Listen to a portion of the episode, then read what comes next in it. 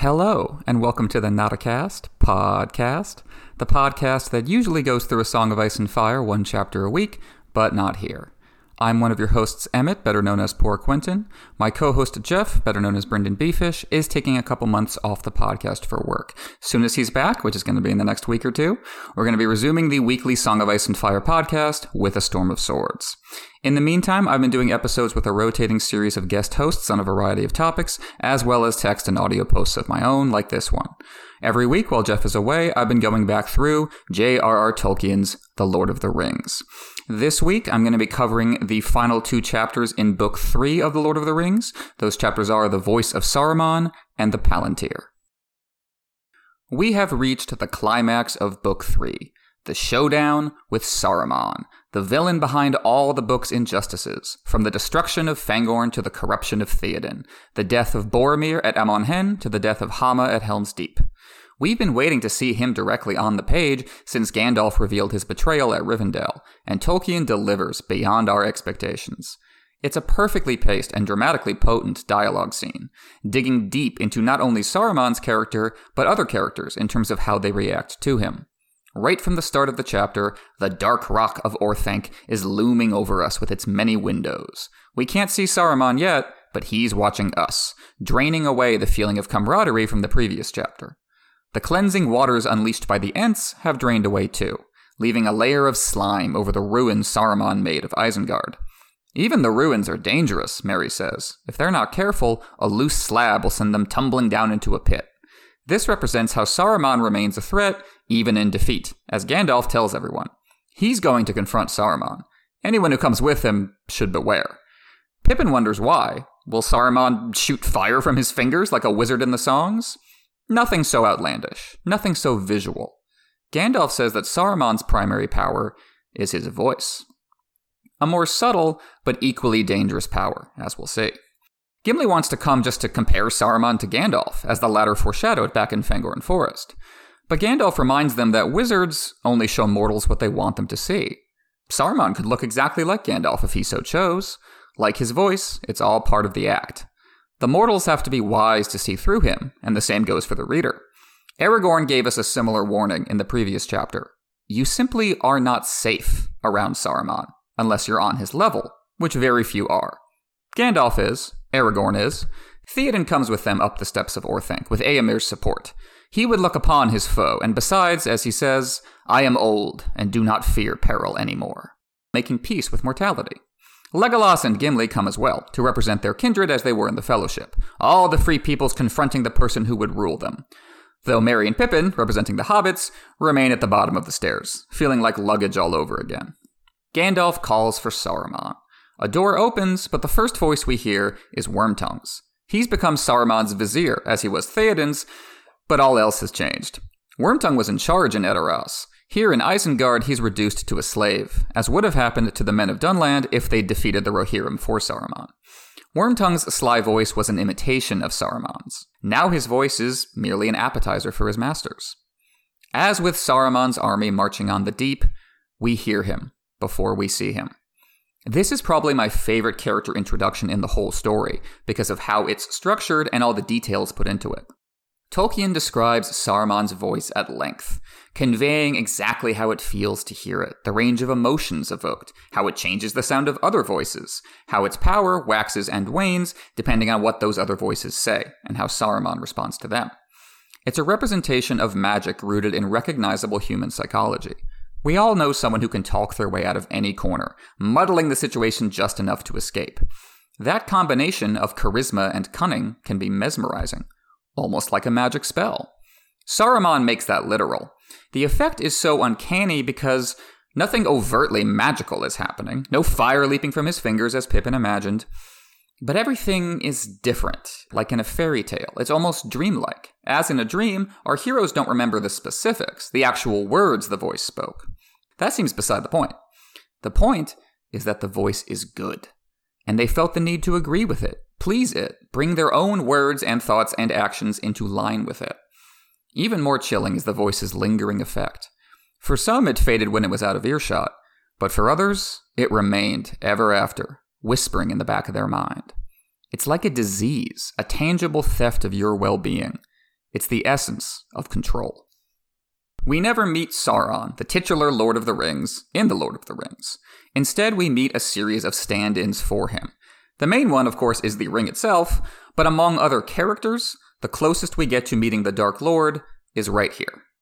Specifically, this scene echoes Sauron's corruption of the Numenoreans, the men who were descended from those who fought alongside the elves in Elder Days and were rewarded with long lives, extra smarts and strength, and the island of Numenor in the sea. Eventually, they sailed back to Middle Earth to kick Sauron's ass. He surrendered on the spot, but used his honeyed tongue to become advisor to the king of Numenor, preying on his arrogance, convincing him to attack and dethrone God in order to attain immortality. That did not work out, leading to the fall of Numenor and the remaining men there fleeing to Middle Earth under Elendil, Aragorn's ancestor, the guy whose blade was broken. When the men of Numenor came to the Dark Tower to accept Sauron's surrender, it must have gone just like this. Sauron using his skills of persuasion to snatch victory from the jaws of defeat. As in the Mines of Moria, the difference is that this time, Gandalf is here. Right away, Tolkien compares and contrasts the two wizards. Gimli, his curiosity satisfied, sums it up perfectly. They are like and yet unlike. Both are tall old men with long beards, both have cloaks and staffs, but there's something different, more in the way they carry themselves, the way they react to others. It reminds me of how Frodo described Aragorn when they first met. He looked foul, but seemed fair, whereas the enemy looks fair, but seems foul, and that's Saruman. His cloak gives him away, made of all colors changing as they look. He's a chameleon. He'll say anything to escape. Remember Gandalf the White's big expository monologue to the three hunters in Fangorn? He was conveying his complex thoughts as clearly and honestly as possible. Saruman works the other way around. He weaves a web of bullshit.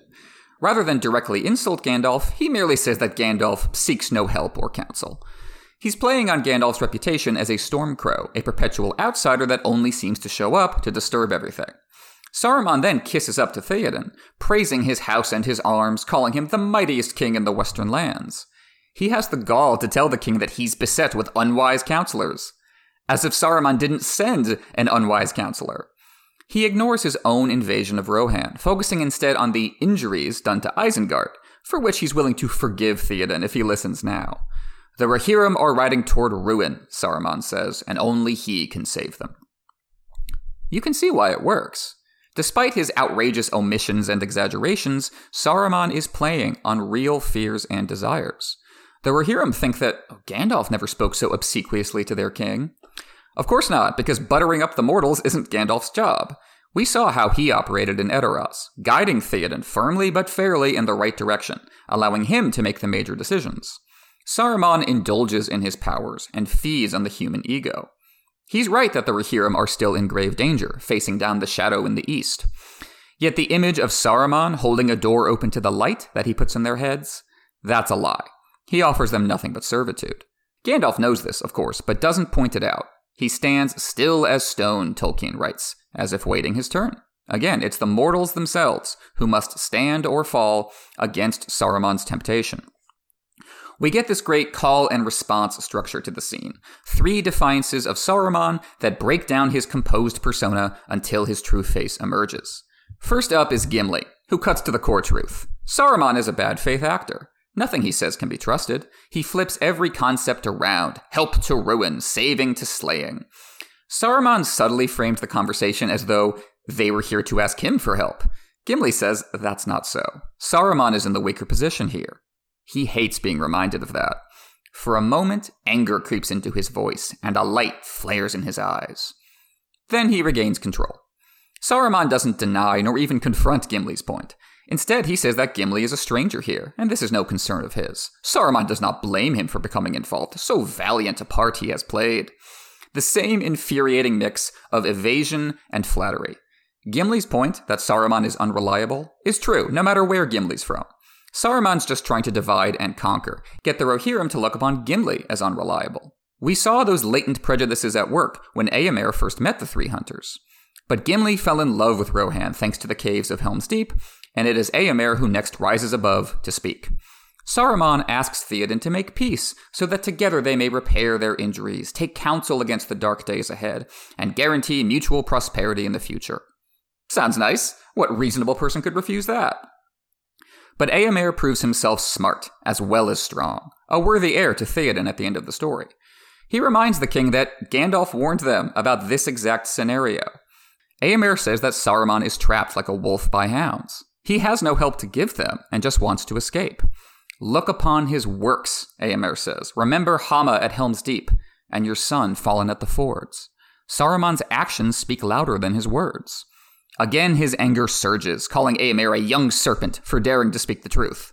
Again, Saruman restores himself and dances around the point, complimenting Eomer for his valor while putting him down as a mere warrior. If you would be king, the wizard says, you must learn to choose your battles wisely. You cannot count on the Ents in the long run, and if soldiers falling in battle makes me a monster, well then all those Rohirrim kings under the flowery barrows in Edoras are monsters too. They fought wars, they also made peace with those they fought, when it was wise to do so. Who are you to judge? Once more, Saruman cuts his bullshit with just enough truth to pass it off as legitimate. The Huorns are not exactly pro humanity, and the Rohirrim are indeed a warrior culture whose history is far from peaceful. After all, they kicked out the men who now live in Dunland. Saruman is not wrong about the nature of power in Middle Earth, but he has no interest in improving on that no matter what he says. He just wants to be in charge of it all. That's what makes the Ents different, as Gandalf tells Treebeard later. They did not send the Huorns forth to choke out all other life and rule the planet in their name. Saruman is trying to muddy the waters, arguing that all the actions and reactions that have led them here are created equal. Not only is he trying to get around the fact that he lost his war against Rohan, he's trying to escape moral culpability for having started that war in the first place. That is more than Theoden can abide. We will have peace, he says, when you are gone, and Sauron is gone, and all your works have perished. Gimli is right, you're a liar. Eomer is right, you're only talking peace because you lost the war, a war you started. It's incredibly powerful as Theoden cuts through the enchantment to call Saruman to account for the people of the Westfold murdered by his servants, and for not only the death of Hama, but the mutilation of his body. Tolkien does a masterful job bringing us to this catharsis, making us hate Saruman not only for his deeds, but his lies about them, making us worry that Theoden is deceived along with his men, and then bringing the wizard crashing down to earth. Theoden really captures my heart here, admitting that he thinks of himself as a lesser son of great kings. I'm past my prime, and maybe even in my prime I wasn't good enough. But I don't need help from Saruman, who's nothing more than a finger on the claw of Mordor. The king freed himself from Wormtongue, and now frees himself from Wormtongue's master. Three defiances in a row, and this the most devastating. Saruman's facade drops, and we see him as he really is pure arrogance and spite, a snake threatening to strike, as Tolkien describes him. Saruman delivers a Shakespearean villain monologue, mocking the House of Eorl as a barn for drunk brigands whose children roll around with the dogs. This is how the Dark Lord looks at his enemies, too. The villains of The Lord of the Rings see us as pitiful, unworthy beings, deserving of bondage, for only in servitude to them could we ever be part of anything meaningful. But, Saruman says, that was a state beyond your merit and wit. Left to our own devices, we're no better than the beasts of the field. The noose tightens around mortal men, says Saruman. The bell tolls for Theoden. And we see the truth of that at the Pelennor Fields. Saruman's personal pretensions are worthy of mockery. The ruin he represents is more serious business. Saruman turns at last to Gandalf, using his own exposed scorn for the Rohirrim to highlight his fellow wizard in contrast. Even as he unravels, Saruman still knows how to play a room. Again, divide and conquer. He says Gandalf should be ashamed to come to him in such rude company. After all, Gandalf is proud. And why not? He's powerful in his own regard. The wizards came to blows in their eagerness to persuade each other, Saruman says. He at least regrets it. At the end of the day, are they not the master race, sent here to run things for these lesser beings? Let the mortals wait on our pleasure. Come up and talk with me. No doubt this was how Sauron spoke to Saruman at first. A chill sets into the hearts of everyone watching. The spell has changed. Now they feel on the outside of that voice, like children looking in on adults, reduced in time. As when Gandalf the White first revealed himself, we're reminded that these are beings of a higher order. Even a king like Theoden fears that Gandalf will betray them. Why wouldn't he? It's inevitable that the wizards should rule them with their deep matters beyond our comprehension. What is our valor against power? What is Frodo's courage against the ring? Then Gandalf laughed, and the fantasy vanished like a puff of smoke. Tolkien is again playing masterfully with tension and release. He makes the threat feel real to show us Saruman's power, and then he shows us Gandalf shredding that power with a laugh, because it's only a fantasy, as he says. It's only smoke and mirrors, a shadow on a wall. It's only powerful if you believe in it. Same goes for Sauron. For all their armies and fortresses and whatnot, the villains of The Lord of the Rings know that fear is their most potent weapon. They win when everyone else assumes they will inevitably win. The first step in defeating them is undercutting that lofty self image. Gandalf points out what Tolkien told us about Isengard. Everything Saruman is doing is in pitiful imitation of the Dark Lord. He's no more than a court jester mimicking the counselors, and even at the height of his power, when he held Gandalf himself captive, Saruman was no more than the jailer of Mordor. You can see a chain of influence among the antagonists. Wormtongue imitates Saruman, who imitates Sauron. Wormtongue was devastated by the fall of Isengard, and now Gandalf tells Saruman that he put too much faith in the Shadow. Wormtongue was given a chance to redeem himself at Edoras, and rejected it. Same goes for Saruman here. Gandalf asks him, not commands, asks, to come down. Step off your literal pedestal and join a community again. Help fix the damage you've done before it's too late. Not too late for us, but too late for you. Saruman hesitates, and for a second his mask falls. Tolkien writes that the wizard is caught in anguish and doubt. His arrogance has led to isolation. He's crawling the walls of Orthanc, his fortress now a prison cell, and he is desperate to leave. But his pride won't let him come down to their level. He's blinding himself to reality, the delusional bunker mentality of a crumbling tyrant. Gandalf says that Saruman can walk away free as long as he surrenders his staff, like Gandalf refused to do at Edoras. Saruman seizes on this as proof of Gandalf's bad faith. See, you just want to be in charge, with all the staffs, all the rings, all the crowns of Middle Earth. Just like Sauron, Saruman assumes that everyone thinks like he does. He's describing his own plan, and what's truly enraging him is that it failed. He turns away, and Gandalf pulls him back with only his words. Suddenly, Saruman looks shrunken, powerless, old. It's a hair raising moment as we see that Gandalf the White's voice is far more powerful than Saruman's. As the new Gandalf said, he's Saruman as he should have been. He's been holding back throughout this scene, trying to persuade Saruman to see the light, but now he lays down the law, cutting through Saruman's bullshit with admirable clarity, a clear, cold voice that dismisses Saruman as a fool. Gandalf was gray and then white. Saruman, the chameleon, has no color now, reduced to the dinginess of his own devices. He is banished from the council. His staff is broken at Gandalf's command. Here is the magic Pippin was talking about true metaphysical power, the kind that Saruman wanted to dominate, and now he's exiled from it forever. He is defeated. Or is he? On reread, we know Saruman has a backup plan escape to the north, where he's been cultivating allies. So even his unraveling, to some degree, is a performance, a mask like his voice. All Saruman takes away from this is more spite, which he will unleash on the Shire.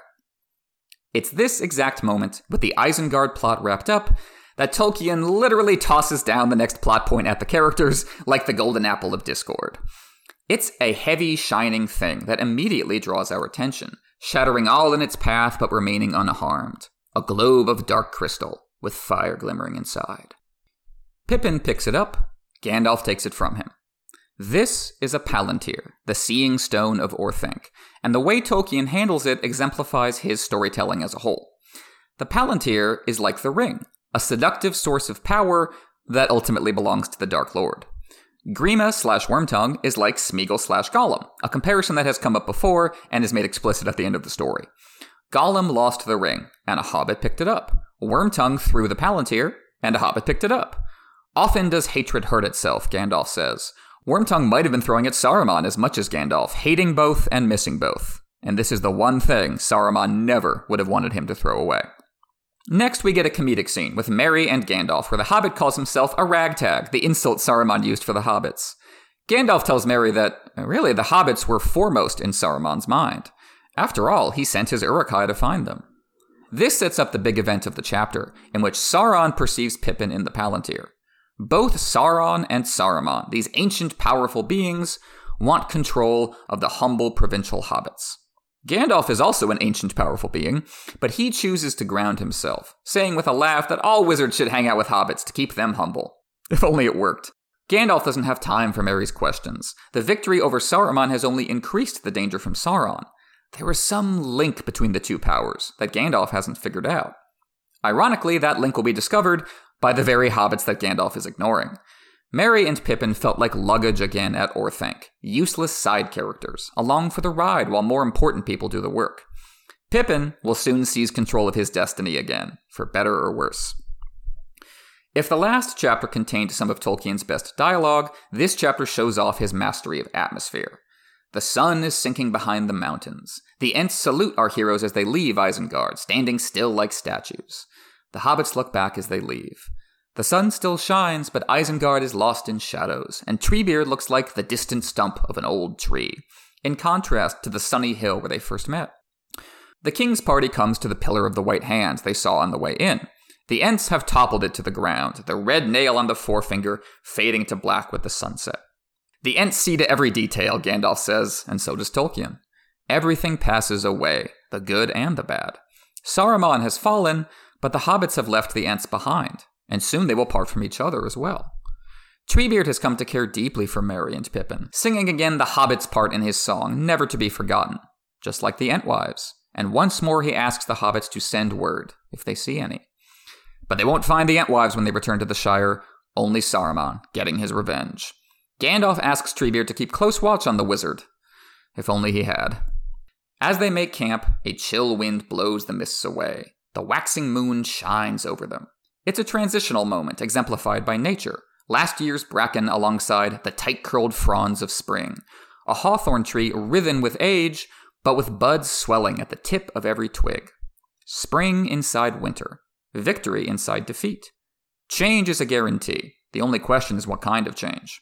Even the Hobbit's decisions play a role in that. Tolkien focused on Merry at the start of the chapter when he was talking to Gandalf. It's a clever misdirection. Pippin is the one who's about to change the course of the story. The author does a great job slowly building up Pippin's temptation. We're not in his head at first. We see him from the outside, like Merry, wondering what's going on with him. Pippin's tossing and turning, talking resentfully about how Gandalf keeps everything hidden from them. As usual, he hasn't changed a bit. Merry disagrees, summing up for the audience how Gandalf has changed. Gandalf is kinder and harsher, happier and sadder. It seems to be connected to him taking over Saruman's role as the leader of the council. But the hobbits don't know what the council is, and anyway, Pippin doesn't actually care about that. He cares about what Gandalf is keeping hidden from him that glass ball Wormtongue threw down that Pippin picked up. Dread sets in for the reader as we finally understand why Pippin is behaving this way and what's about to happen next. The One Ring made kindly old Bilbo Baggins irritable and paranoid. We'll see it do the same thing to Frodo. We've seen what it did to Gollum. The Palantir is doing it to Pippin. He resents Gandalf for taking it away. He resents Merry for telling him the plain truth that he can't have it and needs to go to sleep. He mutters about the moment he held it, seemingly talking to himself as Boromir was about the ring. When we finally get inside Pippin's head, we see that he's growing obsessed with the stone, the light he saw flickering in its mysterious depths. Is Pippin crossing over to the dark side? Not in the long run. Tolkien's already showing us that this temptation won't prove fatal. Pippin knows this is a bad idea, but can't resist, which is different from Boromir and Isildur's affirmative belief that the ring could be a source for good. Weakness is one thing, ambition another. Moreover, I think the reader is supposed to sympathize with Pippin's desire to take control of his life. Merry passes on the wisdom that Sam passed on from Gildor don't meddle in the affairs of wizards. He's right. But Pippin is also right that this entire quest has been one long meddling in the affairs of wizards. Why shouldn't they get some answers out of it? Pippin doesn't want power, he wants knowledge. And while the search for knowledge can certainly be dangerous, it's also the source of all our greatest achievements. Back to that nature imagery. It's all about balance. Gandalf's eyes glitter as Pippin approaches. The wizard seems asleep, but maybe he's just staying still as stone, like at Orthanc, letting the mortals make their own decisions. Pippin is acting half against his will, Tolkien writes, pulled by the Palantir. He's caught in between, as Frodo was during his own vision at Amon Hen. When Pippin sneaks the stone out from under Gandalf's arm, it's lighter than expected, and he thinks with relief that it must not be the stone after all. But then he keeps going, putting a normal stone under Gandalf's arm and taking off with the real thing. Pippin is terrified as soon as he does it, knowing it's wrong and dangerous. He tells himself, though, that he's too scared to sneak it back. May as well take a peek. The Palantir is in his head, like the ring telling Frodo to slip it on. Tolkien describes the moon looking on, an eye like the eye of Sauron. He describes Pippin as a greedy child, messing with something he doesn't understand. This scene might remind us of Galadriel's mirror, but unlike Frodo and Sam, Pippin wasn't invited to take a look, and his vision is so terrible that Tolkien doesn't show it to us directly. We see the horrifying image of the stone catching fire from within, and then the effect it has on Pippin, pulled in closer, his lips moving, and then he screams and falls still. Before we know the specifics, we know the core of what has happened. Pippin flew too close to the sun. Gandalf wakes Pippin up, but not before the hobbit delivers a message, speaking in a toneless voice, not his own. Again, reduced to luggage. It is not for you, Saruman. He's speaking of himself as it, because that's how Sauron thinks of him. And Pippin just came into contact with the Dark Lord. We gradually realize that, our skin crawling as he describes witnessing the Nazgul flying around the Dark Tower. And then he came. We don't need to be told who he is. Sauron is so nightmarish that he can't even be named. He didn't talk. All he did was look and Pippin could hear him, gloating, laughing at him, telling Pippin that Saruman better keep him safe, and they'll talk again soon. As with the ring, the stone brought Pippin face to face with the endgame of his temptation the malevolent ego of pure power. All of this is terrifying in the big picture and devastating in terms of Pippin's character. Have we just lost the war? Has he just lost his soul? The answer is no in both cases, Gandalf reassures us the shadow of a smile returning to his face. Pippin is telling the truth, which means he didn't fall too deeply into the shadow. As usual, Sauron got in his own way. Theoden echoes Gandalf's words from earlier Our enemies' strengths go hand in hand with their weaknesses. Oft evil will shall evil mar. The Dark Lord was so eager to get his hands on a hobbit that he didn't bother to question Pippin first. If he had, it might have been game over for our heroes. Pippin shudders at the thought. Gandalf says imagining such things is the price for meddling in the affairs of wizards. He uses that exact phrase, making me think again that maybe Gandalf wasn't fully asleep. Maybe this was a test in some way. He forgives Pippin. Just don't stick a rock under my arm again. Note the contrast with Saruman, who punished Wormtongue for throwing away that same stone. Gandalf leaves Pippin with Merry and goes to talk to the adults. Aragorn demonstrates his heroic heart by asking after Pippin. Gandalf reminds us that hobbits have amazing powers of recovery. That's what allowed Bilbo to withstand the ring. It's what allows Sam to go home at the end. Indeed, Gandalf is more worried that Pippin might recover too quickly and try to take the stone again. He offers it to Aragorn for safekeeping, but then Aragorn points out it's not Gandalf's gift to give. The Palantir is a treasure of Gondor, and so it comes to the heir of Elendil with all the rest. Gandalf is humbled by this and passes on the stone accordingly. Receive it, Lord, he says. We've been overwhelmed by his power and knowledge since his return, but now he bows before one of the mortals, because his goal is to prepare them to stand on their own in a world without wizards and dark lords. Gandalf is a counselor again, urging Aragorn to make the right decision, rather than making it for him. You've been wise and cautious so far, don't throw it away at the end of the road. In a way, Pippin helped them by peering into the Palantir. He prevented Gandalf or Aragorn from being the first to do so and giving themselves away to Sauron. It's another parallel to the ring. The powerful can't safely take it. Only the hobbits can. Now that Sauron's eye is upon them, Gandalf says, they have to move quickly. And he doesn't know how right he is. Tolkien fools us into thinking the danger has passed, and then delivers the true crowning horror image of the chapter a Nazgul overhead, blotting out the moon like in Pippin's vision, spreading a blind fear among the Rohirrim. It flies toward Isengard, faster than any wind. The stars fainted before it, Tolkien writes, beautifully capturing how the enemy inverts nature. Gandalf must respond, the White Rider taking off as fast as the Black, on Shadowfax, his own super quick steed. He scoops up Pippin and is gone. Pippin recovers quickly, like Gandalf said he would. The stone and the ring wraith start to seem like a dream, retreating back to the stories and songs from whence they came. Songs like the one Gandalf is singing now. A rhyme of lore, he says, a legacy from the elder days, something the hobbits have no doubt forgotten. Hence Pippin meddling in affairs he doesn't understand. Pippin reminds Gandalf that hobbits have their own songs, he gets the concept, he just hasn't heard this one. It's about tall ships bringing tall kings over the sea. The survivors of Numenor, the only ones to hold faith to their elf friends rather than surrender to Sauron's temptation. They came with the White Tree, a symbol of Gondor and later Aragorn's restoration, and also with seven stones to match the seven stars on their banner. These stones allowed men to see far in space and time and thought. One was placed at Orthanc when Isengard was part of those kingdoms of men. The other stones were spread throughout south and north. But the northern kingdom fell to the Ringwraiths, and the southern kingdom, Gondor, has shrunk inward. Somehow Sauron must have obtained a Palantir. Gandalf guesses it was the one placed in the city of Minas Ithil, which was built on the border of Mordor to stand guard, but has since fallen, again to the Ringwraiths, becoming their citadel of Minas Morgul. This is set up for its appearance in Book 4. Saruman, just like Pippin, meddled with something beyond his understanding, and while the wizard is more powerful than hobbits and thinks himself wiser, he fell into the same trap. The only difference is that Pippin snapped out of it. Saruman's will slowly surrendered to Sauron. This was his downfall, Gandalf says, the mystery solved.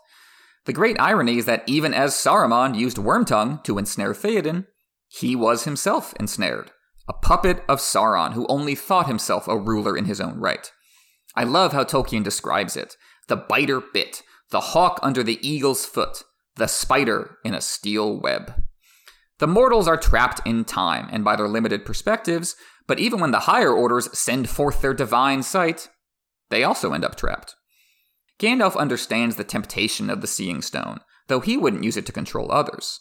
He would try to look back to their creation, when the High Elves made wonders in the West before the war against Morgoth, before Numenor fell with the breaking of the world, before Gandalf was ever sent over the sea to fight and die for mortal men who will forget him. But if he used it, the stone would bring Gandalf's gaze to the Dark Tower instead, and Sauron does not share power. If even Saruman wound up his servant, what chance do the rest of us have? What chance would Pippin have? He says he wishes he'd known all this before. He didn't know what he was doing. Oh, yes, you did, says Gandalf. Sure, you might have not known all this intricate backstory, but that's not really what matters. You knew it was wrong, and you did it anyway. That's why you did it in secret. Gandalf has only now put all this together in his mind, and even if he had figured it out immediately and warned Pippin, it wouldn't have held him back. After all, Gandalf directly warned Frodo about the ring's influence, but that doesn't stop it from working on him. The burned hand teaches best, Gandalf says, summing up his philosophy. He's here to help the mortals learn, rather than do everything for them. Pippin says he no longer feels tempted by the stones, which is all Gandalf hoped for. Pippin, of course, still has a ton of questions, but his thirst for knowledge can find healthier outlets, as happens in Gondor. That's where we're headed, says Gandalf. Gondor. Shadowfax kicks into top speed. Book 3 closes on a haunting image. Pippin feeling as though he, Gandalf, and the horse are all made of stone, and it's the world that's flying by under their feet. It perfectly captures the core theme of the story the passing of time. Is it the world that's changing, or us? both at once. The road stretches out beneath our feet, but Pippin seizing the Palantir demonstrates that it's our choices that set us out on that road. Pippin describes them as feeling like stone. Gandalf also looked like stone at Orthanc, letting the mortals choose. Merry points out the irony. Pippin wanted to ride with Gandalf, and got his reward, despite stealing the stone. Aragorn says the Palantir could just as easily have claimed Merry. Chance and choice interweave in strange ways with destiny always half hidden at best. All you can do is ride the tide. So every week I've been talking about how the movie adaptations of The Lord of the Rings, the ones that came out around 20 years ago, have been handling each stretch of the material. One of the major disappointments of the film trilogy is how it handled Saruman's downfall. Or rather, didn't. He's nowhere to be found in the theatrical cut of The Return of the King. Everyone reunites at Isengard at the beginning. Treebeard says he has Saruman locked up, and Gandalf says, "Bah, that's enough." You wonder why Gandalf and company even came to Isengard at all. This is so deflating because the movies build up Saruman even more than the books do. In The Fellowship of the Ring, the first movie, we directly see him lock up Gandalf and send out the Uruk-hai. He even causes the storm in the Misty Mountains. In The Two Towers, the second movie, he gets multiple villain monologues, triumphing his rise over the world of men. He's actually far more prominent than Sauron, and then he's just gone. When he does show up in the extended edition of The Return of the King for a truncated version of this scene, the results are, if anything, worse.